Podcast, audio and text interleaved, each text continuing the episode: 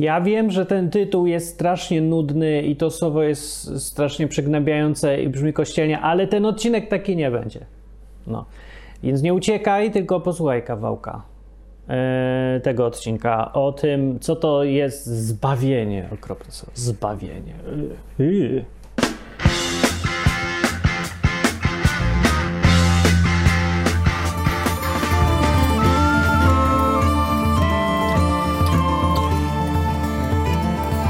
Odwyk od Bogu po ludzku. Ten odcinek to się miał nazywać właściwie e, przed czym y, ten Jezus miał nas ratować, albo przed czym Bóg w skrócie nas ratuje. No i w ogóle ten odcinek miał być też gdzieś tam na zewnątrz, ładnie w przyrodzie, ale nie ma przyrody dziś. Y, dziś się zrobił taki dziwaczny deszcz, taki mały, ale gęsty, obrzydliwie jest ogólnie. I, i chyba i chyba nie będę, więc y, dlatego jest rower w tle za mną. Na przykład, żeby była namiastka tego, cośmy stracili. Przez to, że nie żyjemy w raju i że są zimy i w zimie jest paskudnie i nie można jeździć na rowerze, a w raju można byłoby jeździć na rowerze, jakby ktoś tam miał rower. Więc dobra, odcinek dzisiaj jest o tym y, zbawieniu, co to w ogóle jest, bo to słowo nudne strasznie i paskudnie brzmiące, y, może niektórzy lubią, ale to mam nadzieję, że oni nie oglądają tych odwyków, bo bo, bo to chyba nie dla nich jest i, i tylko źli będą. Tylko dla takich zwykłych ludzi. Jak zwykły człowiek słyszy zbawienie, to natychmiast w głowie ma kościół. No, bo po prostu takiego słowa się nie używa nigdzie. W przyrodzie nie występuje żadne zbawienie, bo, jak, bo to słowo jest w ogóle tak nadęte, że możesz go używać tylko na jakimś pogrzebie, albo upamiętnianiu poległych, albo nie wiem, na przykład, że jest Jarosław y, Polskę zbaw takie jest określenie. Jarosław Zbawiciel, w ogóle Zbawiciel to jest taki ktoś, kto ratuje, ale ratuje tak totalnie, tak monumentalnie, tak strasznie bardzo ratuje. Bo tak ktoś powiedział ratownik, więc jest, no to porównaj sobie, ratownik medyczny i zbawiciel medyczny. No, no to dlatego się nie mówi zbawiciel medyczny, bo to był taki strasznie wielki ratownik, taki co w ogóle zawdzięczasz mu wszystko, bo tak bardzo cię ratuje. No tak to słowo brzmi. Yy, I tak, w, w oryginale yy, to ja nie wiem jak brzmi, no bo nie wiem, musiałbym żyć wtedy, 2000 lat temu i wiedzieć jak to w Grece, Grecy sobie czuli to słowo, albo żyć 3000 lat temu i jak sobie wiedzieć jak jacyś Hebrajczycy, Żydzi czy inni rozumieli takie słowa. No. A merytorycznie ratunek to jest po prostu ratunek. Czy komuś coś zagraża, niebezpieczeństwo jest, w złej sytuacji jesteś i dzięki komuś już nie ma zagrożenia i nie ma niebezpieczeństwa i już jest fajnie. I to jest wtedy ratunek, i ten, kto ci to pomógł, to jest ratownik. A jeżeli chodzi o jakieś rzeczy strasznie wielkie, to wtedy możesz powiedzieć, że on cię zbawił od nieszczęścia, a to jest twój zbawiciel. Ale to brzmi, to jest archaiczne, strasznie religijnie się kojarzy, strasznie. W ogóle nie ma chyba słowa, które się bardziej religijnie kojarzy i kościelnie tak. Świece, gotyk i, i, i modlitwy, modły, kapłani, to wszystko ze Zbawicielem się kojarzy. No, więc takiego słowa nie należy używać w ogóle, bo jest przestarzałe po pierwsze. Po drugie, dlatego, że e, odrealnia to, o czym mówimy. Ja tu jestem promotorem podejścia do Boga Yy, takiego, no poza różnymi cechami, jak że to ma być wolność w tym wyboru, indywidualne podejście, a nie jakieś zbiorowe, nie, że wierzę, bo wszyscy wierzą, nie wierzę, bo nikt nie wierzy, tylko sam na swój rachunek, to yy, ja promuję tutaj yy, zdecydowanie gadanie po ludzku o tych wszystkich rzeczach, albo też inaczej od innej strony podejść, żeby do tego, ja promuję realizm, to jest y, wiara realistyczna, wbrew pozorom. Ja wiem, że to w ogóle się niby wyklucza, bo każda wiara w Boga, czy jakąś inną istotę magiczną, czy tam niewidzialną, no wymaga właśnie y, wiary w coś, czego się rozumowo nie za bardzo da ogarnąć. Nie da się udowodnić matematycznie, ani nie da się sprawdzić sensorycznie, polizać Boga, dotknąć Boga i tak dalej. Nie za bardzo. Więc jest to kwestia zawsze gdzieś w sferze mm, no nie antyrealistycznej, tylko czegoś obok. Bo chodzi o to, że to nie wyklucza wiara w Boga, uważam, nie wyklucza trzeźwości, rozumowego podejścia, realistycznego patrzenia na świat. Nie wyklucza, to jest po prostu coś obok. Bo w tej rzeczywistości, w której żyjemy, dużo rzeczy jest do ogarnięcia rozumem i należy je ogarniać rozumem, oczywiście, bo dobre wyniki daje.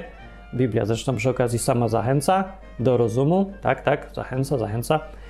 Yy, ale jest cała masa rzeczy, na które wpływu nie mamy, o których się dowiedzieć nie możemy i dużo rzeczy, które zwyczajnie nie da się kontrolować, bo życie jest skomplikowane, cała ta rzeczywistość, Ziemia, my, wszystko jest za skomplikowane, za duże, yy, za ogromne, nie do ogarnięcia i mm, większość rzeczy w życiu, które mamy, po prostu nie wiemy, nie możemy być pewni wielu rzeczy.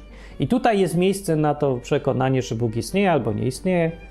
No, o takim kimś mówię. Dlatego mówienie o zbawieniu y, bardzo nie pasuje do tego wszystkiego. Bo jak ktoś mówi zbawienie, to od razu wchodzi w klimat magicznej religijności a nie myślenia o czymś realnie. I to jest ważne, żeby to powiedzieć na początku, żeby wyjaśnić, co to to zbawienie jest, bo w Biblii występuje, ja bym to przetłumaczył na ratunek, ale faktycznie to określenie, że Jezus jest na przykład zbawicielem albo zbawił świat, no to, to jest coś trochę więcej niż ratunek. Tam, gdzie te wszystkie są określenia używane. Sam, samo imię Jezus oznacza ktoś, kto ratuje, ratowanie. No. E, więc właściwie nie da się uniknąć tego e, słowa i tego określenia. A najważniejsze tak naprawdę, że nie da się uniknąć znaczenia tego. Żeby zrozumieć, o co chodzi w historii z Bogiem i w Biblii, to trzeba będzie wcześniej czy później ogarnąć, o co chodzi z tym ratowaniem, zbawianiem. No, bo coś takiego jest i to jest, y, musi być to bardzo ważna rzecz, skoro imię, samo imię Jeszua oznacza ten, kto ratuje. Czy ratownik to taki jest, Jezus równa się ratownik. No i teraz, jeżeli już se uświadomimy, że w całej tej historii, gdzieś tam fundamentalne, przy Bogu, podejściu do Boga, przy całej tej narracji biblijnej, najbardziej fundamentalną, może nie wiem czy najbardziej, ale fundamentalną rzeczą, ważną jest ratowanie no to pierwsze pytanie yy, natychmiast się pojawia: przed czym? Od czego mnie ratujesz, Panie Boże? No, jak y, jest człowiek, który uważa, że wszystko jest w porządku i nie ma zagrożenia, nie ma niebezpieczeństwa i, i jest wszystko pięknie, no to nie możesz przyjść do niego i mu powiedzieć, że yy, przychodzi cię ktoś ratować. Z czego mi chcesz ratować? Ze szczęścia? jestem bogaty, zdrowy, młody i wszystko super, a ty przychodzisz i mówisz, o, ty potrzebujesz ratunku, zbawiciela potrzebujesz, to ja się pukam w głowę, mówię, przed czym? Co mnie chcesz ratować? Przed szczęściem, żeby był tak samo zakompleksiony jak ty? Religijny tumanie? No, no, no właśnie, no to tak, tak to dużo ludzi widzi. Jak przychodzą do, do niego ewangelizatorzy jacyś na ulicy, spotykać się taki gość z szaleństwem w oczach, w ogóle rozedrgany i jak po pięciu minutach rozmowy ty widzisz, że gość jest tak zakompleksiony, nie, że w ogóle przeprasza, że żyje i jak się zaczyna bać czegokolwiek, to zaraz leci do jakiegoś pastora czy kogo tam, żeby mu powiedział, co ma robić, jak ma żyć, bo gość jest tak przerażony wszystkim. No i teraz on ci przychodzi i mówi, ty potrzebujesz Jezusa. No a ty na przykład jesteś pewnym siebie biznesmenem, zdrowym, myślącym, trzeźwym, spokojnym w miarę tego i patrzysz się na niego i mówisz: Nie, to ty potrzebujesz Jezusa, bo to ty masz coś nie tak z głową, a ja nie potrzebuję. Do widzenia. No i tak się kończą takie rozmowy. Więc tacy rozedrgani ewangeliści yy, naturalnie trafiają tylko do jeszcze bardziej zakompleksionych, tchórzliwych, niedorobionych nieudaczników. No bo wiesz, idziesz do takiego i mówisz mu: O, ratunek ci przynoszę, Bóg cię będzie ratował. No to taki niedo, niedowartościowany, zakompleksiały, przerażony tchórz od razu wie, o czym mówisz. O, uratuje mnie przed... I tu zaczyna wymieniać w ogóle całą listę. Przed tym, przed tamtym, przed życiem, przed, przed nie wiem, kobietami, przed mężczyznami, przed rządem, przed szczepionkami, przed wszystkim mnie uratuje. Bo ja się wszystkiego boję. I stąd jest ten niepokojący i irytujący mnie efekt, że chrześcijanami w kościołach zostają przeważnie tchórze, nieudacznicy, debile i tak sobie wymieniaj co chcesz, najgorsze możliwe cechy. No to jest naturalne, to jest logiczne. No bo skoro przychodzi się do ludzi z zaproszeniem do bycia ratowanym, no to tra trafi to tylko y, tam, gdzie ludzie się czują zagrożeni albo jest im źle. A do tych właśnie najbardziej tak naprawdę wartościowych ludzi, najodważniejszych, najmądrzejszych, najbardziej pewnych siebie, ludzi z inicjatywą, no to nikt nie trafia. No to taki odwyk trafia, no ale sami widzicie, że tutaj tłumów znowu nie ma. Do całego świata to znaczy, wiem, ludzie, co po odwykowemu myślą, no to nie mają szans konkurować ze świadkami Jehowy, których jest taka masa, bo trafiają do ludzi świadkowie Jehowy różnych bardziej potrzebujących ratunku. A odwyk, czyli ja na przykład gadam do was, ja chcę trafiać do ludzi, którzy nie, nie potrzebują ratunku, albo przynajmniej tak im się wydaje. Eee, co czasem Czasem się wydaje, czasem tak jest. No, ale tak czy inaczej, mm, bez uprzedzania ciągu dalszego odcinka, y, to trzeba sobie uświadomić, dlaczego jest tak do dupy z chrześcijanami. Właśnie trochę niestety przez to, że to zbawienie się głosi i to zbawienie jest takie ważne. Ale nie ma tutaj tak naprawdę, ktoś powie, no przecież nie ma alternatywy, bo Jezus przyszedł po coś i po coś umierał. No to pytanie, po co? No rzeczywiście, żeby ratować. I tak mówi Biblia faktycznie. E, I e, pytanie jest takie teraz. Bo ja w ogóle, ja bardzo lubię ludzi tych takich mądrzejszych, odważniejszych, inteligentnych i tak dalej. Ja właśnie do nich tak trochę chcę gadać, no bo do tych innych tam powiedzmy bardziej niedorobionych, czy jak to tam nazwać, E, no to już cała inna masa ludzi innych trafia, nie? Bo to w, op, znaczy ludzie, którzy sami czują się, że potrzebują ratunku, no to idą do ludzi podobnych do nich, czyli takich, co też czują, że potrzebują ratunku, więc oni sobie tam już sobie dadzą radę, mam nadzieję jakoś, no i dobra. Ale teraz jestem ja. Ja jestem Gościem, który uważa, że mężczyzna powinien być silny, niezależny, powinien być odpowiedzialny, powinien bronić siebie i innych, powinien myśleć trzeźwo, powinien nie oglądać się na rządy, inne rzeczy. No w ogóle przeciwieństwo. I jest dla mnie ideałem, do którego ja dążę dziś tak, wiecie, tak psychicznie, tak mentalnie, to jest taki gość, który nie potrzebuje ratunku. A nawet jak potrzebuje, no to o niego nie za bardzo poprosi. Jak poprosi, to na samym końcu. Ja się przyznaję, że jestem trochę taki, no trochę nie jest fajne, no bo taka postawa to jest właśnie postawa kierowcy męskiego, płci męskiej, który woli przez dwie godziny się błąkać po okolicy, zamiast zapytać kogoś o drogę. Bo tak bardzo nie lubi prosić o pomoc. Oczywiście to jest złe, głupie i tak dalej, ja wiem, no ale to jest efekt uboczny postawy, która jest, jak dla mnie, godna pochwały, bo to jest postawa pod tytułem Ja muszę sobie sam poradzić. Muszę sobie poradzić. Ja wiem, że łatwiej będzie kogoś zapytać i nie zmarnuję czasu, ale z drugiej strony ja będę wiedział, że ja już zaczynam być, pytać o pomoc i to nie jest fajne. Ja wolę być takim, który sobie sam poradził. No, to, to oczywiście to też może być chorobliwe. Ale na dłuższą metę uważam, że lepsze niż bycie patologicznym tchórzem. Lepiej jest być patologicznie odważnym niż patologicznie tchórzliwym. No ale to ja tak widzę świat, a wcale nie muszę tak wiedzieć, bo zresztą każdy może ma swoje życie.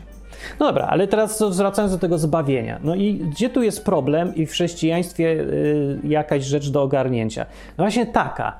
Czy w takim razie tacy ludzie jak ja, co bardziej y, stawiają na bycie niezależnym, silnym i tak dalej, takim męskim, o, e, czy tacy ludzie w ogóle nie nadają się do chrześcijaństwa, nie potrzebują Jezusa, nie potrzebują ratunku, nie potrzebują Boga i czy w ogóle Biblia jest nie do nich?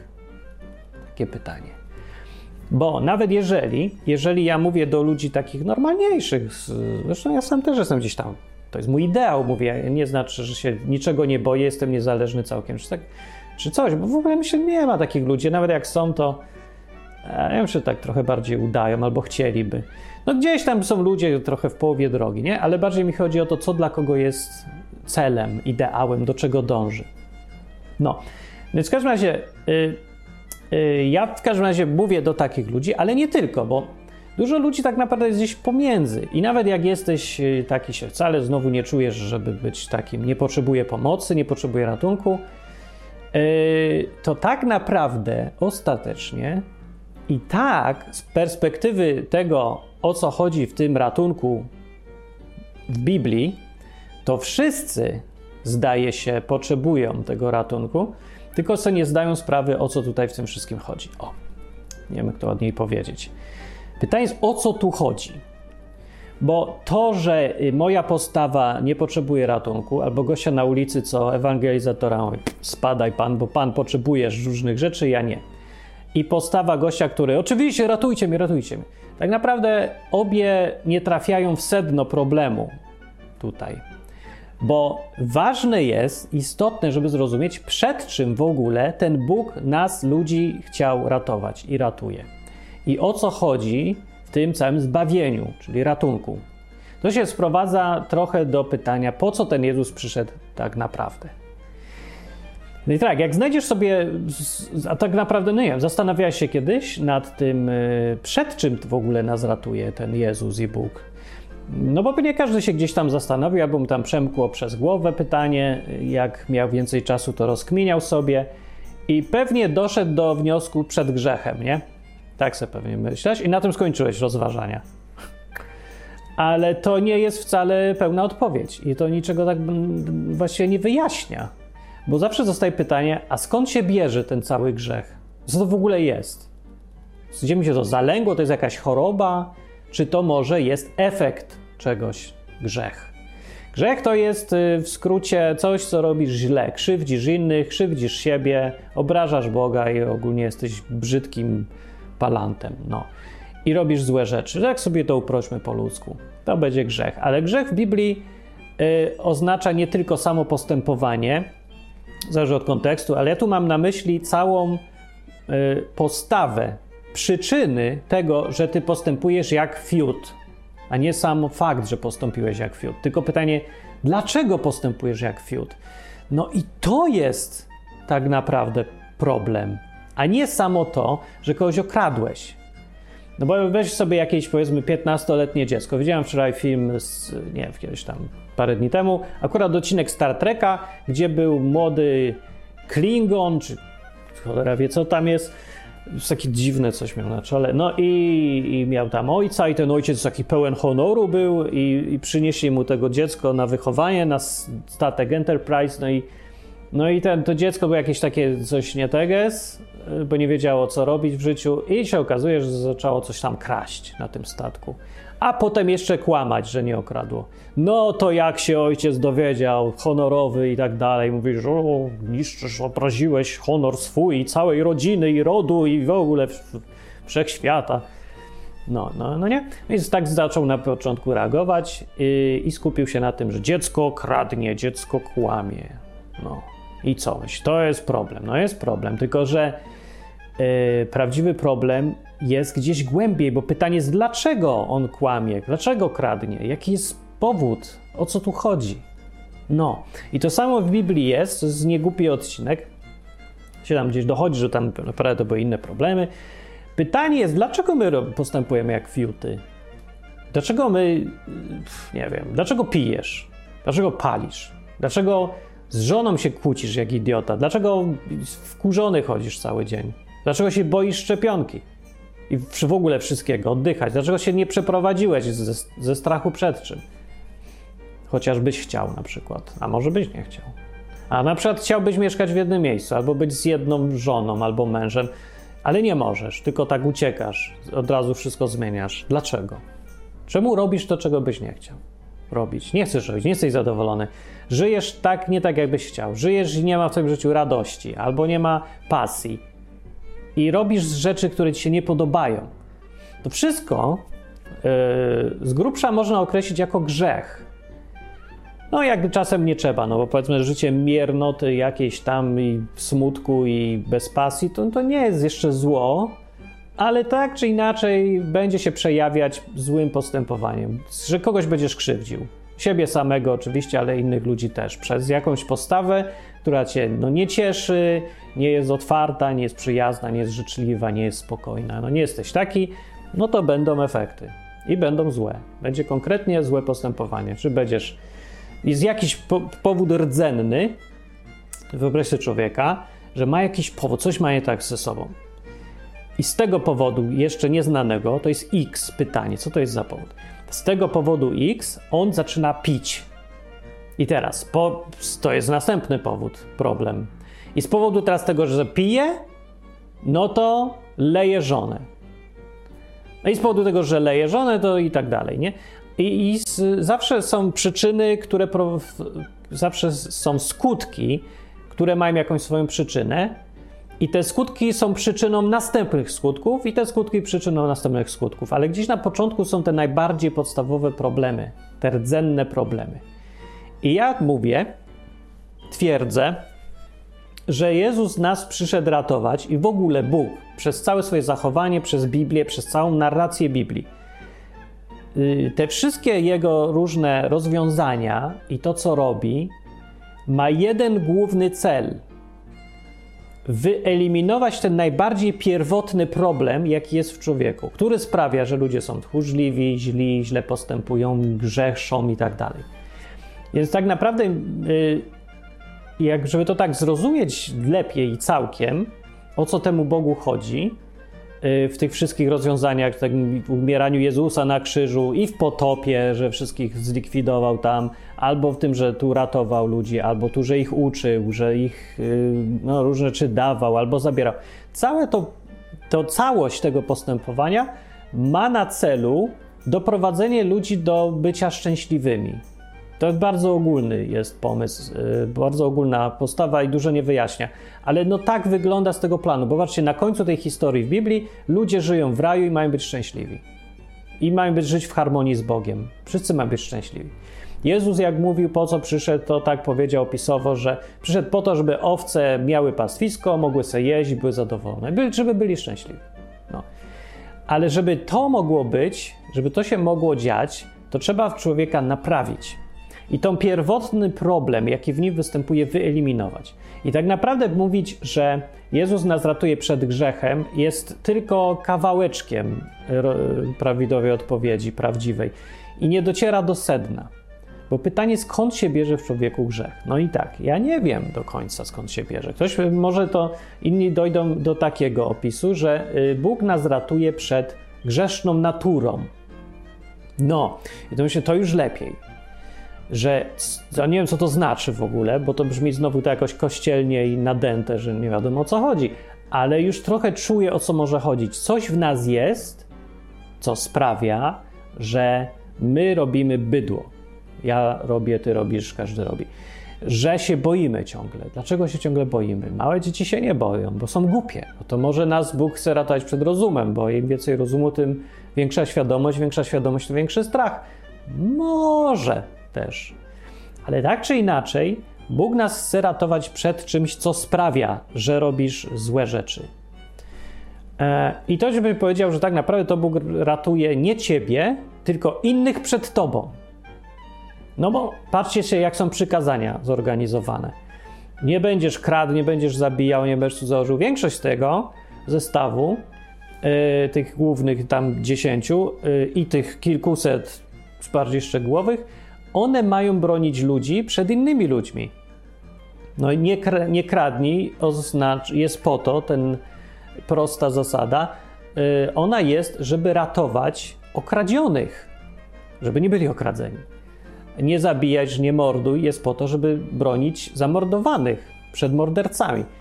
Nie cudzołóż jest po to, żeby bronić żony od bycia zostawionymi yy, przez mężów, zdanymi na łaskę losu, z rozwaloną psychiką itd. Tak e, w drugą stronę też, tylko mniej wtedy, a dziś no, coraz bardziej. To jest ważne też. No i ogólnie tu są chroniące rzeczy cały czas.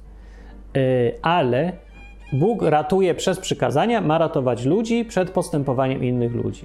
No ale to jest strasznie dosyć powierzchowne. Tak jakby to jest E, rozwiązywanie y, symptomów prawdziwego problemu, a nie rozwiązywanie problemu. To jest tak jak leczyć y, chorobę paracetamolem. Paracetamol niczego nie leczy. To jest tylko środek przeciwbólowy. On tylko likwiduje ból, ale problem zostaje, nie? Dalej jesteś chory, tylko teraz nie, nie masz gorączki. Czujesz się lepiej, ale jesteś chory na maksa dalej i w ogóle nic się nie zmieniło. No to coś takiego robią przykazania. No bo człowiek nie kradnie, ale to, co sprawiało, że kradł, dalej zostało. No, więc jak to zrozumiemy i jeżeli to jest prawda, to staje się jasne, dlaczego przykazania nie były w stanie rozwiązać problemu człowieka. To wszystko z Biblii. To, co ja teraz mówię, to nie jest filozofowanie takie gdzieś tam niezależne od Biblii, tylko to jest dokładnie to, co sama Biblia mówi. W listach apostoła Pawła w Nowym Testamencie, połowa Nowego Testamentu, to jest właśnie wyjaśnianie y, tego, o czym ja teraz mówię. Że Bóg przez przykazania wcale nie był w stanie uratować człowieka przed tym, przed czym go miał ratować. Że one nie działały i one w ogóle nie mogły nigdy działać i one nie po to były. No, te przykazania, one były etapem tylko do rozwiązania problemu. Ostatecznym według apostoła Pawła, według Biblii, według Nowego Testamentu, według samego Jezusa, ostatecznym rozwiązaniem Boga tego problemu jakiegoś z człowiekiem, yy, ratunkiem przed naprawdę prawdziwym problemem miał być ten Jezus. I to po co przyszedł. Jak to jest y, dokładnie zrobione i skonstruowane? No jest to trochę bardziej skomplikowana sprawa, bo według Biblii przed jakimś problemem w nas, yy, tym ratunkiem przed czymś w nas, ma być takie rozwiązanie, że przyjdzie, przychodzi Bóg, przychodzi Jezus i Duch Święty przychodzi i, yy, i na podstawie dobrowolnego poddania się im yy, dochodzi do jakiegoś takiego kontaktu, współpracy z Bogiem, w Twoje życie w, w ramach naśladowania Jezusa się zmienia i w ten sposób coś się w Tobie zmienia. I ten problem gdzieś tam, co był w tobie, z czasem albo od razu znika, zostaje rozwiązany w jakiś sposób. To jest bardzo ogólne i mętne. Dlatego to jest ogólne i mętne, bo ja w ogóle nie powiedziałem, z czym jest problem i dalej przed czym Bóg nas ratuje. Więc ja powiem w skrócie tak. To taka moja. Yy, najbardziej konkretnie powiedzieć, nie umiem po prostu tego powiedzieć. Dlatego tak mieszam, bo nie za bardzo wiem, jak to nazwać. Mówię grzeszna natura, ktoś powiedział, że to jest. No to dobra, niech będzie, ale to tak nie wyjaśnia sprawy, bo co to w ogóle jest grzeszna natura? Przyszedł nas ratować przed grzeszną naturą, najpierw ją stworzył, a potem nas ratuje przed tym, co sam stworzył? Dużo ludzi właśnie wiem z rozmów, że nie, nie łapie tej koncepcji, bo ten Bóg się wydaje jakimś idiotyczny. Najpierw robi niedorobionego człowieka, yy, produkt wadliwy, a potem przychodzi go ratować przed tym, co sam spieprzył.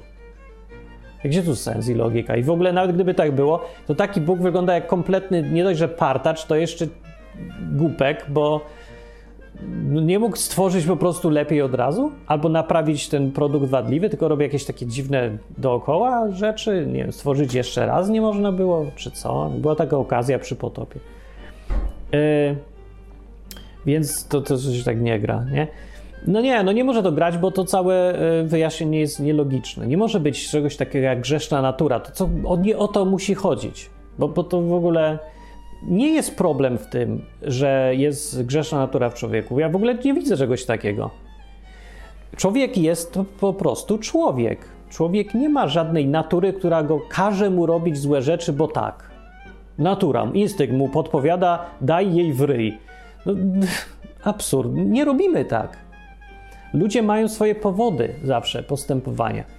Ja widzę inny problem. E, ewidentnie podstawową rzeczą, przed którą Bóg ratuje człowieka, a jeszcze w ogóle są inne opcje, ratuje nas przed sądem Bożym. O, powiedział. No to jest wszystko też prawda. Jezus, że przyszedł i ratuje nas przed sądem, że przed potępieniem, przed byciem skazanym przez Boga na coś nieprzyjemnego za to, co żeśmy złego narobili w życiu. Ale to na jedno wychodzi, nie? No bo no dalej, to jest tylko inne określenie tego samego problemu. Bóg jako sędzia ostateczny nieuchronnie będzie musiał potępić wszystkie krzywdzące, złe zachowania, jeżeli chce być sprawiedliwy. A Bóg chce być sprawiedliwy. No więc tak, jest problem. Problemem, ale problemem nie jest sam Bóg, bo on jest tylko sędzią. Jeżeli w roli sędziego, no wyobraźcie sytuację sobie taką z ludzkich sądów. Przychodzi przestępca yy, i okrada drugiego faceta. Łapią go i jest przed sądem. I teraz sąd mu każe, nie wiem, odciąć rękę. Już jest taki starożytny sąd. I wszyscy mówią, to wina sędziego, że dzieje się krzywda. To sędzia przecież kazał odciąć rękę temu biednemu człowiekowi. Yy, czy to jest prawda? No nie za bardzo. Jeżeli tak naprawdę się z, z całą na całość e, sprawy spojrzy, trzeźwo, bezstronnie i bez dziwnych kompleksów odnośnie sędziego, na przykład ktoś z góry nie lubi sędziego, to będzie szukał tylko problemu, żeby go udupić. A tak naprawdę przyczyną tego, że gość straci rękę jest to, że kradł, a nie to, że sędzia był sprawiedliwy. Oczywiście, gdyby sędzia nie był sprawiedliwy, to by go wypuścił i by, byśmy oszczędzili rękę. No dobra, ale wiecie, to by było więcej problemów i tak z tego wszystkiego, bo by wszyscy kradli ile wlezie, bo czemu nie? Byłaby zachęta ogromna do kradzieży przecież z powodu niesprawiedliwości. Więc sędzia nie za bardzo ma tu wybór. Jeżeli sędzia ma być sprawiedliwy, to sędzia nie ma wyboru. Sędzia no, albo ma, ale niewielki. Musi się poruszać w ramach sprawiedliwości, może tylko te rozwiązania stosować, które są sprawiedliwe. Ma różne możliwości, ale zawsze musi być sprawiedliwy. On jest związany zasadą sprawiedliwości. Oko za oko, ząb za ząb, kradzież za, za rękę i co to tam jeszcze chce. On to może tam regulować coś pewnie, ale musi być sprawiedliwość. Więc sędzia nie ma nic do wyboru. Nie można teraz obwiniać Boga za to, że ludzie, że ludzi karza, karze sprawiedliwie. Oczywiście, o ile sprawiedliwie. Ale zakładając, że Bóg robi wszystko sprawiedliwie, no to nie można do Niego mieć pretensji za to, że yy, no, karze słusznie. O ile słusznie, oczywiście. Można mieć pretensje, że karze niesłusznie już, bo to w ogóle to niesprawiedliwość i tak dalej. Ale jeżeli słusznie, to do kogo mieć pretensje? No do tych, co narobili źle. I ostatecznie więc y, ratunek przed Bogiem, przed sądem, przed potępieniem, przed piekłem równa się ratunek przed grzechem, przed powodem tego, że Bóg skazuje ludzi na piekło. Czyli to, że nagrzeszyli. A to znowu równa się ratunek przed czymś w środku, ich naturą, która każe im robić złe rzeczy albo ich pcha w tą stronę. Więc i tak zawsze, y, jakby to nie powiedzieć, jakby nie odpowiedzieć na pytanie, przed czym nas Bóg ratuje, przed, po co Jezus przyszedł, żeby przed czym uratować, to zawsze dojdzie do tego, przed czymś w nas, we mnie. I co to jest? Grzeszna natura więc nie kupuje tego bo Biblia też sama mówi, że Bóg stworzył człowieka dobrym. Gdzieś tam Salomon napisał w księdze Kaznodziei, czy przysłów tam Salomona, ale gdzieś w tej księdze Salomona jest napisane, że gość tak mówi, pisze ten Kohelet chyba. I tak sobie myślałem i doszedłem do wniosku, że Bóg stworzył człowieka prawym. Tylko, że oni udali się za rozmaitymi, on tam powiedział, albo to zależy w jakim tłumaczeniu, ale generalnie chodzi o to, że zaczęli y, robić, iść za różnymi swoimi wyobrażeniami, celami, y, za, za fantazjami i tak dalej. Ale Bóg stworzył człowieka dobrym, tak powiedział. I tutaj pada cały ten, od razu jednym werset załatwia problem, że człowiek ma jakąś grzeszną naturę. Nie widzę, w ogóle nie ma tego w Biblii. Gdzie jest napisane, że człowiek ma naturę i że zawsze jest zły i będzie robił źle i tak dalej. Jeżeli tak jest, to dlaczego byli ludzie, którzy e, robili dobrze jednak? Jak był potop, to Bóg jednak Noego gdzieś znalazł, który co miał inną naturę, że on nie robił złych rzeczy, jak wszyscy inni robili? Większość ludzi, jeżeli to kwestia natury, szła za naturą, ale jednak Noe udowodnił, że nie trzeba było wcale. Albo Dawid, albo yy, kto? Daniel był. Różne, takie zawsze jednostki to były, ale oni byli. Albo Abraham i Lot z rodziną. Cała Sodoma tam Bóg ją zabił ogniem i tak dalej, bo se zasłużyli. Ale był, żył tam Lot z całą rodziną, parę osób, które nie robiło bydła. To mieli inną naturę, inne geny mieli. Wszyscy mają geny zła, oni mieli geny dobra. Tak to chcecie widzieć? Ja tego nie widzę, to w ogóle absurdalne się wydaje. Ale fajnie by było, jakby człowiek, można było stwierdzić, a nikt nie ma wyboru w ogóle w niczym i w ogóle niczyja wina, tylko Bóg jest jakiś głupi, bo wszystkim kazał coś i teraz rozlicza. No, może być taki scenariusz. No, nie powiem, że nie wiem, dowód jakiś przedstawię, że tak nie jest, ale przecież z obserwacji widzę, że ludzie decydują sami że ludzie to nie są psy. No ja widzę różnicę między chomikiem a człowiekiem. Człowiek jest rozumny i świadomy, decyduje zawsze. Ja wiem, że nie chce decydować. Większość ludzi robi wszystko, żeby nie trzeba było myśleć świadomie, żeby nie ponosić odpowiedzialności. Ucieka od odpowiedzialności gdzie się da, ale to jest tak czy inaczej. Już sama ucieczka świadczy o tym, że to był ich wybór, że musi uciekać podjąć decyzję, uciekam, nie ponoszę odpowiedzialności. No pies, chomik i wiewiórka nie uciekają przed niczym, po prostu żyją jak żyją, jak automaty, jak zaprogramowane tam biologiczne tam rzeczy i już. Ale człowiek siedzi i myśli, świadomie, patrzy na ciebie i myślisz, co zdecyduje. Ma moc ponad swoją naturą, jaką by nie miał. Jeżeli nawet byłaby jakaś natura w człowieku, która każe mu nie wiem, kazać teraz wszystkich zaszczepionych nie zaszcz albo niezaszczepionych wymordować, albo zamknąć w obozach koncentracyjnych, albo yy, zmusić ich do czegoś, to natura każe mu stosować przemoc. Może ze, ze strachu, może po prostu człowiek uwielbia być sadystą gdzieś tam w środku. No nie wiem, ale nawet jeżeli tak jest, to zawsze ma wybór. Powiedzieć nie. To nie ma tak, że jak lubisz chlać, to, to musisz chlać. Nie musisz. Możesz nie chlać, będzie trudne, trudniejsze, ale masz taki wybór.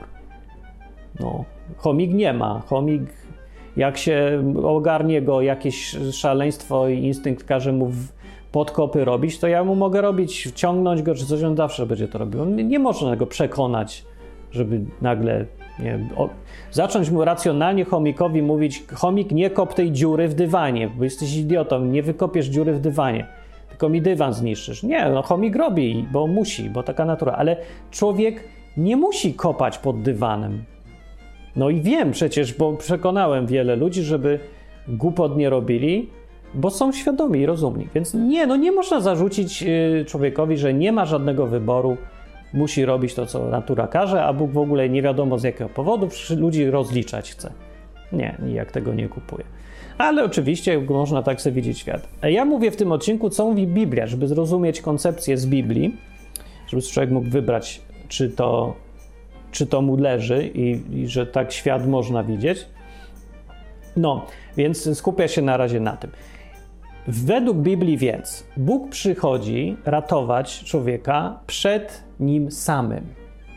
Taka jest odpowiedź. Ostateczna, dalej nie widzę nic, nie znalazłem lepszej odpowiedzi niż ta. Y, przed czym Bóg ratuje człowieka? O co chodzi w tym zbawieniu?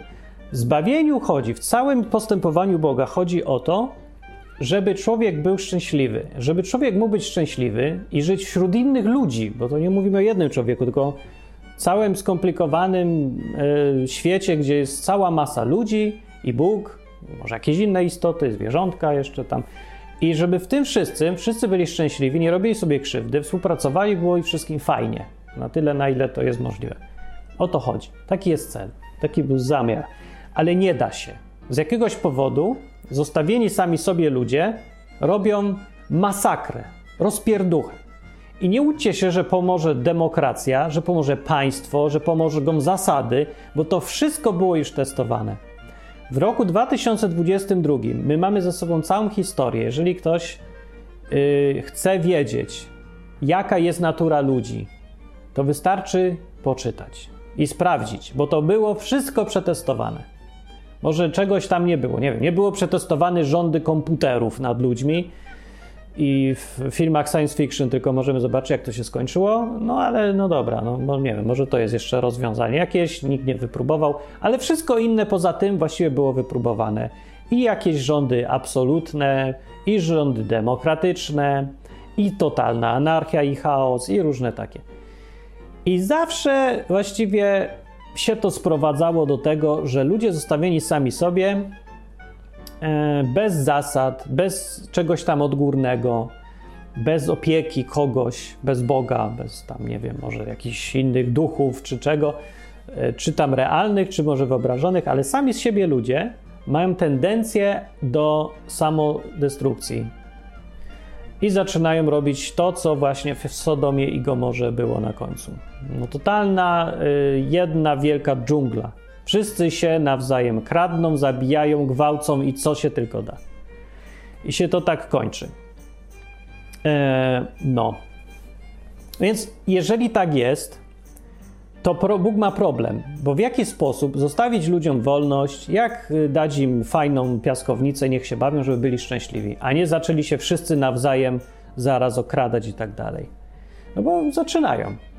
Coś trzeba dodatkowo zrobić ewidentnie z ludźmi. Więc był jeden, e, jednym z rozwiązań, które miało bardziej zademonstrować, co się stanie, niż rozwiązać problem, były te przykazania. Bóg stwierdził tak: problemem na coś w człowieku, co sprawia, że ostatecznie wszyscy lądują w jednej wielkiej dżungli i Sodoma się robi, rozwiązaniem problemu będzie narzucenie zasad religijnych. Islam cały czas na tym bazuje. Y, ja miałem okazję się przekonać w Hiszpanii, jak młodzi ludzie, którzy y, się urodzili w rodzinach islamskich, ale już y, nie czują nad sobą władzy islamu i przykazań, jak się zachowują. I nie mam wątpliwości, co się stanie, jeżeli islam tych ludzi odpuści, nie? jeżeli przestaną wierzyć w islam. Okradną, kradną i tak dalej. No, robią co chcą, a chcą rzeczy niemiłe dla innych ludzi. Są strasznie burakowaci. Ale ci muzułmanie, którzy wierzą w islam, są całkiem spoko. Są gościnni, gadają, są otwarci wbrew pozorom. Mądrzy specjalnie nie są. Ja bym powiedział, że są jedni z najgłupszych ludzi, jakich tam poznałem. W sensie nieoczytani, nie zjedzą nic o historii. Opowiadam straszne głupoty na, na temat y, tych rzeczy religijnych czy coś. Po prostu powtarzają, co usłyszeli. Oni nie są, nie umieją się zorganizować i tak dalej no cała kupa minusów, ale przy tych minusach zastanawiające jest i fascynujące, że oni zachowują się bardzo moralnie, jeżeli wie, póki wierzą w islam, póki przestrzegają. Jest to jakieś rozwiązanie. No, więc religia jest pewnym rozwiązaniem. No nie, ja wiem, że teraz jest w modzie mówić, że religia to samo zło. Gówno prawda, nieprawda, to nie jest samo zło. Ktoś że w średniowieczu to się wszyscy mordowali. No właśnie nie. I to właśnie dzięki religii w Europie panował katolicyzm i przy wszystkich jego wadach, które ja tutaj nieraz mówię o nich, muszę przyznać, że gdyby nie było tych zasad religijnych, to w Europie byłoby daleko gorzej. O wiele, bo one powstrzymywały ludzi przed już totalnym właśnie zdziczeniem jedna Sodoma, Gomora i tak dalej.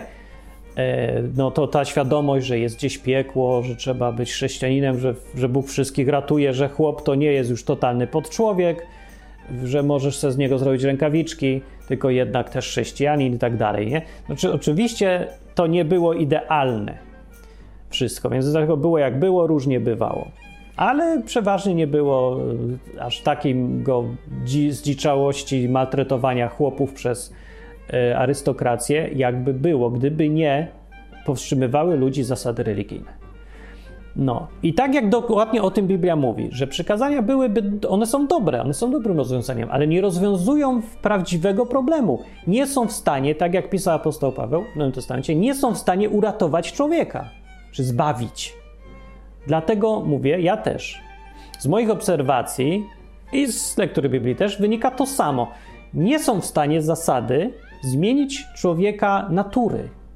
Nie możesz na zasadami nauczyć dzieci w przedszkolu, żeby były dla siebie dobre, wyrozumiałe czy coś. Musi być coś więcej. Musisz im to wyjaśnić. Oni to muszą zrozumieć, oni muszą to zaakceptować, żeby nie bić drugiego zabawką po łbie. Nawet jeżeli to jest przyjemne przez chwilę. Bo to się wszystko źle kończy. Wszyscy zaczynają się bić i robi się, wszyscy cierpią ostatecznie. Więc można to wyjaśnić, zmienić mu jakoś naturę, zmienić mu nawyki i to działa dużo lepiej niż tylko przykazania i walenie rózgą po dupie jak ktoś kogoś bije zabawką po głowie. no, a zasady religijne były bardzo prostym narzędziem, ale to jest prymitywne narzędzie, działa, ale nie jest w stanie zmienić człowieka. Nie robi tego celu Boga. Co robi? Co zmienia człowieka? No ten Jezus niestety tylko. Dlaczego niestety? No bo to nie jest coś e, całkiem przyjemnego dla człowieka, e, że, żeby skorzystać z tego rozwiązania, bo to jest poniżające rozwiązanie. I teraz dochodzimy do sedna odcinka. Jak dosłuchałeś do tego momentu, to teraz ci powiem, co jest prawdziwym problemem. To nie jest grzeszna natura wcale. Tak mi się wydaje. To jest moje spostrzeżenie. Pamiętajcie, odwyk to jest program do myślenia samodzielnego, a nie do powtarzania po mnie, a nie akceptacji, ale już na pewno nie ślepej akceptacji. Więc może się nie zgodzicie, może ja się sam ze sobą nie zgodzę, jak to za 10 lat posłucham. Zobaczymy, ale teraz ja uważam, że prawdziwym problemem człowieka, przed którym Bóg go ratuje, jest egoizm, ale nie miłość do siebie samego, tylko przekonanie, że ja jestem ważniejszy niż każdy inny, niż cały świat. Że ja jestem sobą. To jest problem dużo trudniejszy do rozwiązania niż jakieś tam zło, grzeszna natura czy coś.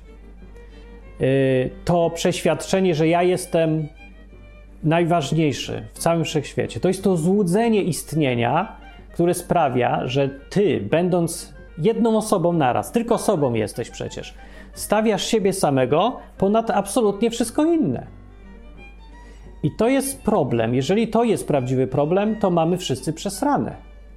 Bo nie da się uniknąć tego problemu, bo każda istota rozumna stworzona będzie dbała o siebie samą, zawsze, najbardziej.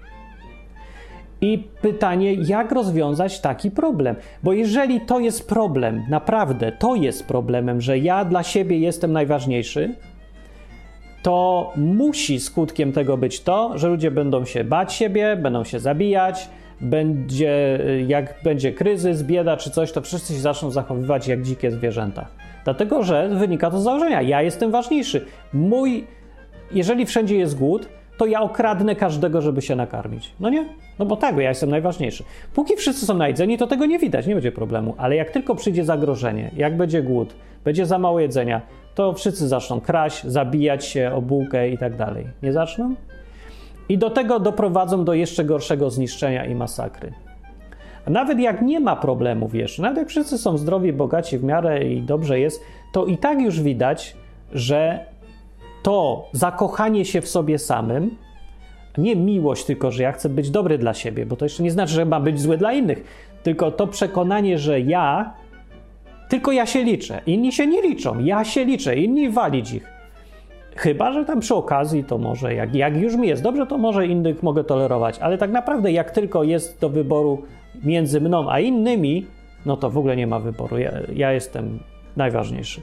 To przekonanie jest źródłem problemów. No, jeżeli to jest prawda, to ludzkość ma przesrane. Jeżeli to jest naprawdę prawdziwe źródło problemów, to znaczy, że wychodzi na to pozornie, że nie da się stworzyć istot żadnych świadomych, które na takiej zasadzie, żeby każda istota była pojedyncza i umieścić ich razem, bo oni zaraz będą sobie wszystko wyrywać.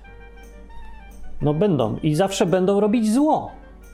Bo pamiętacie, że zło zawsze ma jakąś przyczynę. Ty kogoś okradasz, bo jesteś głodny. No i tyle. Albo okradasz kogoś, bo jesteś zły na kogoś. Albo nie wiem, cię tak wychowali i teraz y, masz chęć zemsty, bo nie wiem, ciebie okradli, teraz ty się chcesz zemścić. Zawsze jakaś tam jest przyczyna. Ale źródłem tej przyczyny jest zawsze to, że patrzysz na siebie samego, tylko na swój gniew, na swój żal, na swoją, e, swoje cierpienie, na bycie potraktowanym niesprawiedliwie i chcesz się zemścić. Na, na ja patrzysz, moje uczucia, moje emocje, moje wszystko. I patrzysz do tego stopnia, że inni przestają się liczyć. I to prowadzić będzie zawsze do złego. Będziesz zabijał, będziesz kradł, będziesz podrywał żonę kolegi, Dlaczego podrywasz żonę kolegi? Bo tak ci na koledze zależy, czy na tej żonie? Dla siebie! Takie jest odpowiedź. Dlaczego się wszyscy teraz rzucają po trzech miesiącach najdalej albo po trzech tygodniach, jak już się tam, nie wiem, trochę się człowiek tam spotka z kimś, zaczyna mu coś nie pasować, idzie w cholerę. Bo myśli o sobie, nie o tym drugim, nie o w ogóle czymkolwiek, o nikim nie myśli, tylko o sobie. No, to jest źródło problemów. No i teraz pytanie, jak przed tym uratować miałby Bóg? Albo w ogóle, jak można uratować kogoś przed kochaniem samego siebie patologicznie, nie? Do, bardziej niż wszystkich innych, bo tak patrząc obiektywnie na cały świat, gdybyśmy nie byli tylko jedną osobą, gdybyś powiedzmy ty był, nie wiem, całym miastem, w którym mieszkasz, naraz wszystkimi ludźmi, twoja świadomość jest we wszystkich naraz, nie wiem, trudno sobie wyobrazić, ale gdyby tak było, to zastanów się, czy by w ogóle była kradzież w takim wypadku. No nie, bo byś okradał sam siebie. Kochałbyś wszystkich w tym mieście, bo jesteś wszystkimi osobami w mieście naraz.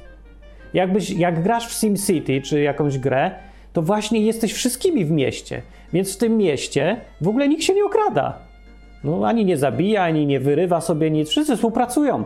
No tak, bo tak jak ty sam współpracujesz ze sobą. Jeżeli. Yy, jeżeli by twoja ręka, noga, oczy, uszy były oddzielnymi osobami, to zastanów się, czy tak samo by twoje ciało funkcjonowało, jak teraz funkcjonuje. Bo się założę, że nie. Oczy z, zaczęli, nogi by zaczęły konkurować z rękami, albo w którymś momencie uszy zaczęły się bać oczu, bo oczy im coś każą, uszy im coś każą, zaczęłyby się zazdrości, zaczęłyby się wyrywania sobie jakieś tam, podkładanie se świni, ręka by podłożyła rękę nodze, noga podłożyła nogę ręce i tak dalej, bo to by były oddzielne jednostki i każda by myślała o sobie. Ale ponieważ ty w swoim ciele jesteś wszystkimi częściami ciała, to patrz jak fajnie współpracujecie. Ręka nie zazdrości nodze. Wyobraź sobie, żeby cała Polska była jednym ciałem. Każdy by był, jeden by był palcem, drugi by był nogą, ręką czy coś, ale wszyscy by byli jednym ciałem. zastanów się, czy byłyby różne partie polityczne. Czy ludzie by darli mordę na siebie, że ty za PiSem, ty za PO. Czy twoja ręka się kłóci z nogą o to, że są, mają inne poglądy polityczne czy coś? Nie, bo są to samą osobą. No to tak samo by było w Polsce sobie wyobrazić. A teraz wróćmy do rzeczywistości i zauważmy, że każdy jest oddzielną osobą. I teraz widzisz, to jest źródło problemu. I stąd się bierze zło. To nie jest grzeszna natura, to jest w ogóle natura istoty żywej. To jest problem największy we wszechświecie w ogóle. I to jest problem z punktu widzenia Boga, uważam, największy do rozwiązania. Jak sprawić, żeby istota pojedyncza stworzona nie była super egoistyczna? Bo jak jest, to doprowadzi to do masowego zła, bo ona zacznie stosować zło na innych, a inni zaczną na niej. I spirala będzie rosła coraz bardziej, aż dojdzie do punktu, gdzie jest Sodoma. I jedyne, co zostanie Bogu, zlikwidować to wszystko, bo już się nawet nie da cofnąć. Doszło do takiego etapu. Albo potop. Ten sam efekt. Bóg stwierdził, zauważcie w opisie Biblii, że cała ziemia była zła. Yy, I ją zostało tylko zlikwidować. Zżałował, że stworzył człowieka. Dlaczego żałował, że stworzył człowieka? Czy obwiniał człowieka? Bóg obwiniał siebie. Obwiniał to, że stworzył projekt, który nie ma szans istnieć i dobrze wyszedł na tym ten projekt. Bo nie taki był plan. Plan był, żeby ludzie byli fajni, dobrzy dla siebie i tak dalej. Byli szczęśliwi, ale nie, było, nie byli w stanie być szczęśliwi bez czegoś dodatkowego. Bez, trzeba było coś tu zaingerować i naprawić, żeby to się dało zrobić. No, więc tak to widzę, to, to, to ma sens. Dlaczego Bóg y, nie doprowadził do yy, wież, zbudowania wieży Babel? Dlaczego ją zniszczył w połowie? To właśnie jest zagadka, bo nie jest opisane w Biblii, ale jeżeli się popatrzy pod tym kątem, to widać, że Bóg przewidział, do czego to dojdzie. Że w którymś momencie ludzkość y, zebrana do kupy zacznie być autodestrukcyjna. Jeden człowiek drugiego będzie gryzł. Aż wszyscy się zniszczą i będzie jedno wielkie cierpienie po prostu. Tylko przerwał to, zanim doszło do tego momentu, ich rozproszył. Bo dopóki ludzie żyją w miarę w takich małych grupach, to tego efektu silnego nie ma. Ale jak zaczynam się koncentrować, no widzicie, co się dzieje. W XX wieku bardzo skoncentrowana ludzkość wywoła największe, najbardziej sadystyczne wojny, masowe. Pierwsza i druga wojna światowa z tymi wszystkimi holokaustami, zarazami i wszystkim, to był efekt tej koncentracji świata. Tej coraz większa komunikacja, coraz bardziej wszystko masowe. I widać, że ludzkość nie była w stanie ogarnąć samej siebie była autodestrukcyjna. Pierwsza wojna światowa zniszczyła całe stulecia budowania Europy i w ogóle całego świata przecież. I no, świat się rozleciał i zmienił, przepoczwarzył straszliwie po I wojnie światowej. I czemu tak ludzkość zrobiła? Bo nieuniknione, e, zdaje się.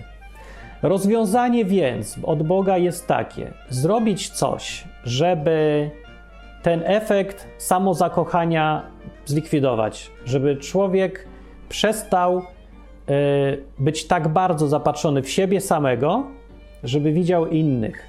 Tak naprawdę jest jedno rozwiązanie, które y, naprawia ten problem i wszyscy mogą być szczęśliwi. I to jest banalne zupełnie i trywialne. I według Biblii to, co przyniósł Jezus i to, to rozwiązanie, które zaproponował, to jest właśnie to. I to, co pokazał, wszystko się sprawdza do jednego. To jest miłość w tym znaczeniu biblijnym. Miłość jest lekarstwem na problem istnienia bytu jednego, jednostki, tego superegoizmu.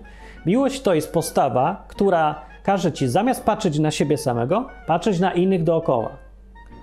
I wtedy y, zlikwiduje się ten największy problem właśnie y, istnienia istoty rozumnej. Każdy, kto jest w stanie kochać innych, czyli poświęcić na przykład swoje życie, żeby ratować życie kogoś innego, ten jest w stanie żyć razem z innymi, nie niszcząc wszystkiego. To jest taki dylemat gracza. W teorii gier są takie opisane takie właśnie przypadki, kiedy y, współpraca z innymi graczami daje wszystkim najlepsze rozwiązanie, ale ona jest niemożliwa do osiągnięcia w sytuacji, kiedy ludzie nie mają do siebie zaufania i spodziewają się złego. Rozwiązaniem tego dylematu jest y, spowodowanie, żeby wszyscy sobie ufali. I to jest właśnie rozwiązanie dylematu z teorii gier Boga miłość. Chrześcijanie i to, co Jezus przyszedł zrobić, to przyszedł. Y, no nie mógł wymusić ani zmusić nikogo do tego, żeby kochać. To jest właśnie dylemat. Jak to zrobić teraz, żeby ludzie siebie kochali nawzajem? Można to zrobić tylko z własnej woli. Nie może to być narzucone. Zasadami się tego nie da zrobić. Człowiek musi inaczej widzieć świat, siebie, rzeczywistość. Musi nie cenić siebie samego tak bardzo jak kogoś drugiego. Albo odwrotnie, cenić siebie, kochać siebie i kochać drugiego. Jezus to wszystko mówił. Mówił, że y, największym przykazaniem jest kochać Boga jako źródło tego wszystkiego i kochać siebie samego, drugie przykazanie, i kochać bliźniego, tak jak siebie samego, trzecie przykazanie. Udział tam są dwa przykazania. Nie, trzy są ewidentnie. Kochać siebie samego też jest niezbędne. No, jest oczywiste i ludzie nie zauważają, ale to nie jest oczywiste, co w dzisiejszych czasach widać bardzo wyraźnie. No tak czy inaczej, to właśnie Jezus powiedział. To jest to rozwiązanie problemu. To, co Jezus przyszedł z tymi nowymi zasadami, to, co tam zrobił rzeczywiście i poświęcił się, to była ofiara, żeby zaspokoić sprawiedliwość Boga. To prawda, to jest jedna z rzeczy, ale jednocześnie naprawia dużo głębszy problem tym wszystkim. Problem tego, żeby człowiek nie był egoistą, i zwróćcie przy okazji uwagę, jak y, te, jak działają przykazania w tym kontekście. Właśnie działają odwrotnie. One pogłębiają problem zamiast go naprawić. Jeżeli prawdziwym problemem jest myślenie o sobie przesadne i niezauważanie innych, lekceważenie innych, a wywyższanie siebie, to co robi przykazanie?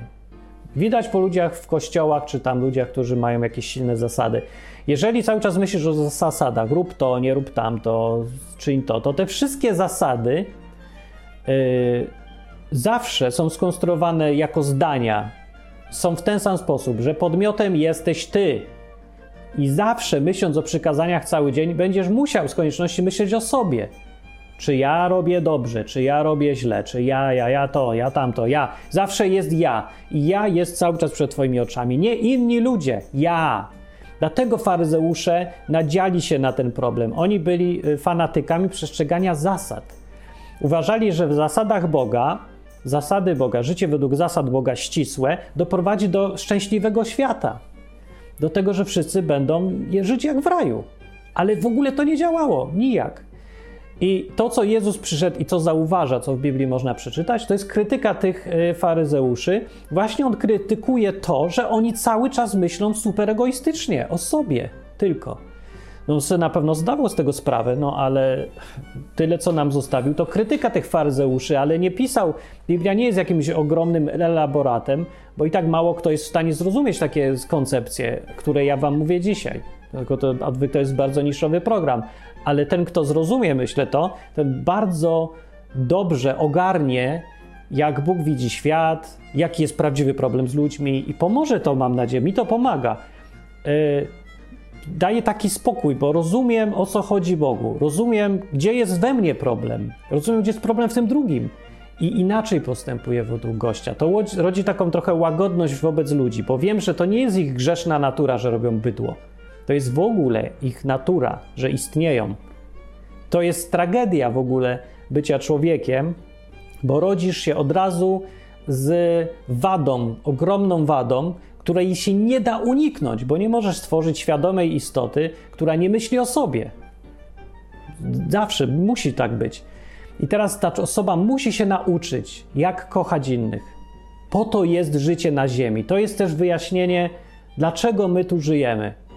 Dlaczego życie jest krótkie? Dlaczego się kończy śmiercią? I dlaczego prawdziwe życie zacznie się dopiero potem? Też jest, dlaczego nie mogą wejść do tego fajnego, szczęśliwego miejsca wszyscy. Tylko wejdą ci, którzy idą za Jezusem, a to są tylko ci, którzy nauczyli się kochać, którzy przestali być super egoistami, egocentryczkami niewidzącymi innych. Nie wpuści nigdzie Jezus ludzi, którzy nie kochają. Nie kochają Boga, nie kochają innych. Nie da się być pogodzonym z Bogiem, yy, czyli zbawionym, bez kochania. To pisał Jan w Ewangelii Jana. On się skupia na tym aspekcie miłości. On te same rzeczy mówił, tylko tam w skrócie, w inny sposób. Ale to, co ja Wam tutaj mówię w tym odcinku, to wyjaśnia y, bardzo pięknie całą Biblię, właściwie cały ten problem, y, całą zagadkę istnienia wyjaśnia. Problem, gdzie jest problem z człowiekiem? Y, problemem nie jest grzeszna natura, problemem jest natura istniejącej istoty żywej, egoizm, który jest nieunikniony, jeżeli człowiek istnieje jako jednostka żeby ta jednostka funkcjonowała razem z innymi jednostkami, nie może myśleć tylko o sobie, musi kochać inne jednostki, bo inaczej doprowadzić to musi do eskalacji przemocy i egoizmu no, i tak dalej. No. Życie na Ziemi będzie badziewne. Na to też wychodzi dla mnie, że będzie musiało być, bo to jest ten poligon, na którym my uczymy się, jak kochać innych ludzi. Ci, którzy chcą. A reszta nie nauczy się, to no, wypada, no, wypada z gry. No nie da, nie wiem, co innego można z nimi zrobić. Nie będzie się dało. Co by z nimi nie zrobić, oni zawsze będą myśleć o sobie za bardzo. O swojej korzyści, o swoim ja, będą się nadymać w indywidualnych bogów rządzących wszechświatem. Tak to się dzieje wszędzie dookoła. E, no, no, ta miłość jest bardzo korzystna ogólnie i nauczenie się tego innego widzenia świata to musi być tak wbite w ciebie w ogóle. To nie da się narzucić nikomu. Człowiek musi sam podjąć to ryzyko, żeby i zacząć je stosować w życiu. Bo to tak przełamuje się jakaś taka natura dziwna w, w którymś momencie w człowieku. Zaczyna go cieszyć, że drugiemu jest dobrze, a nie, że tobie jest dobrze, bo normalnie odruchowo człowiek z założenia istniejący, stworzony myśli tak cały czas o sobie, o swojej korzyści, tak mu to przesłania świat, że nie umie z tego wyjść. I jakimś trzeba to przełamywać różnymi rzeczami. Więc y, chrześcijanin musi być y, gdzieś wcześniej czy później, może najpierw na samym początku, musi dokonać takiej rewolucji, rewolucyjnego jakiegoś czynu, wbrew sobie, Y, żeby, żeby kochać kogoś innego jak samego siebie, bo to jest nienaturalne, to jest wbrew naturze. Y, Jezus mówił o tym też wiele razy, że kto nie zaprze się samego siebie, ten nie może być jego uczniem, nie, nie wejdzie do Królestwa Bożego i tak dalej. Mówił też, że trzeba przyjąć to jak dzieci. Dzieci mają tą cechę, że kochają innych bardziej niż siebie, nie myślą o sobie, bo są no, dziećmi jeszcze. W którymś momencie, jak zaczyna im się rodzić świadomość siebie samego, zaczynają to, to moje ja przesłania im cały świat i zmieniają się właśnie w tych, w nas, w ludzi już takich, y, którzy mają problem, którzy potem y, grzeszą, no i od y, tego grzechu trzeba ich jakoś uratować, jeżeli mają żyć szczęśliwie. A tak naprawdę nie od grzechu, tylko od czegoś, co im każe grzeszyć, a grzeszyć każe im ich superegoizm, ja twierdzę. No i to jest bardzo ciekawe wyjaśnienie, uważam, wszystkiego. To jest moja tutaj, proszę pana, filozofia, bardzo prosta, Całą filozofię w jednym odcinku streściłem. Nazwijcie ją, będę z, z nowym, znanym filozofem, Martin Lechowicz, jego filozofia. E, trzeba ją jakoś nazwać, żeby to ładnie było. No to sobie pomyślę, jak nazwać ją. Filozofia realizmu e, chrześcijańskiego czy coś, nie wiem. Nie, nie, to nie ma sensu. No, więc to, to, co tu powiedziałem, niczemu oczywiście nie przeczy z tego wszystkiego, co mówi Biblia, ani tego, co ja mówiłem. I jest problem grzechu, jest problem sądu, jest problem potępienia i piekła i tych wszystkich rzeczy, które, o których Biblia mówi. Ale to nie jest samo sedno najważniejszego problemu, tylko to są różne przejawy tego jednego problemu. Myślę sobie, że bez tego odcinka, bez zrozumienia, co jest prawdziwym problemem, wszystko można tak samo ogarniać, rozumieć, żyć i też dojść do kochania ludzi, zupełnie nie wiedząc dlaczego. Bo tak naprawdę nie jest ważne, czy człowiek, y, któremu się da powiedzmy antybiotyk, a, a dostał malarii, czy ten człowiek rozumie, jak działa antybiotyk, y, bo bez zrozumienia nie zadziała antybiotyk. Nie, no zadziała. Możesz w ogóle nic nie rozumieć, dostajesz antybiotyk, nagle jesteś zdrowy. Ważne jest ostatecznie, żeby być zdrowym a nie żeby wszystko rozumieć. Ale no, ten program jest dla ludzi lubiących jednak trochę rozumieć. I tutaj ostrzeżenie na sam koniec, bo już w sumie powiedziałem chyba wszystko, co trzeba było powiedzieć tu. Ostrzeżenie na sam koniec yy, dla słuchających takich yy, różnych mądrych odcinków. że samo zrozumienie nic nie da. To, że ty zrozumiesz, że twoim problemem, jak każdego, jest to, że myślisz ciągle o sobie za dużo i że to generuje całą masę innych problemów, że to jest źródło pierwotne. Jeżeli to nawet zrozumiesz, to nic ci to zupełnie nie da jeszcze. Żeby z tego wyjść, potrzebujesz coś zrobić. No. Y, rozwiązanie Jezusa jest takie, to jest y, jak to dokładnie technicznie tam działa, to za długo by pewnie mówić, a ja też nie jestem pewny do końca, tylko bardziej tak podejrzewam, z obserwacji widzę. Wiem, że działa oddanie się pod zarząd Jezusowi, czyli w skrócie zostanie chrześcijaninem według biblijnego rozumienia tego faktu. Yy, wiem, że to działa, ale jak i dlaczego, to to jest kompletnie inna bajka. Faktem jest, że po życiu realnym z Jezusem, no trzeba trochę wariacko żyć jednak, bo, bo to życie z Jezusem wymaga postępowania nieraz przeciwnego do tego, co normalnie w świecie ludzie uważają za sensowne postępowanie. Trzeba robić głupoty różne czasem. I wiem, że to działa, bo po czasie jakimś życia z tym Bogiem, z Jezusem, y, człowiek się zmienia i zmienia się właśnie dokładnie w tą stronę, o której mówiłem w tym odcinku. Przestaje być skoncentrowanym na sobie egoistą i zaczyna być egoistą skoncentrowanym na innych. To jest, o, to jest dobre pojęcie. Egoista skoncentrowany na innych. To jest człowiek, który kocha siebie, bo lubi siebie coraz bardziej w ogóle, ale teraz widzi innych. I on jak żyje, idzie gdzieś, to nie patrzy w komórkę i sam ze swoimi myślami siedzi, tylko się rozgląda, patrzy, szuka ludzi do pogadania, cieszy się tymi ludźmi, nawet jak są głupi i dziwni i buroki, to zawsze go tak lubi ich jednak. No, przynajmniej, no, nawet jak nie wszystkich, to są tacy, których lubi. Dużo jednak jest ich. No, ja mam właśnie kryzys. Ja wiem, że to jest niebezpieczny kryzys, dlatego, bo po tych ostatnich pandemicznych wyskokach ludzi, jak się zorientowałem, że w swojej masie ludzie są tak bardzo tchórzliwi, podatni na agresję, w ogóle agresywni i różni tacy niemili, to mi się ich odechciało. Ale ja wiem, jak bardzo niebezpieczne by było przestać kochać ludzi. Bo co jest alternatywą? Wrócić do myślenia o sobie? Nie, to jest najgorsze, co można zrobić. Stąd się biorą problemy. Dobra, dzięki za słuchanie odwyku. E, odcinek, mam nadzieję, nie za trudny. Piszcie w komentarzach. Może to być za trudne. Ale dobre, nie? Chyba. Piszcie w komentarzach. Dzięki wszystkim sponsorom i patronom, że patronujecie i sponsorujecie. Bez Was by nie było takich odcinków w ogóle. E, póki, póki ktoś wspiera, to ja będę robił tak. Będzie. No. E, do następnego e, odcinku.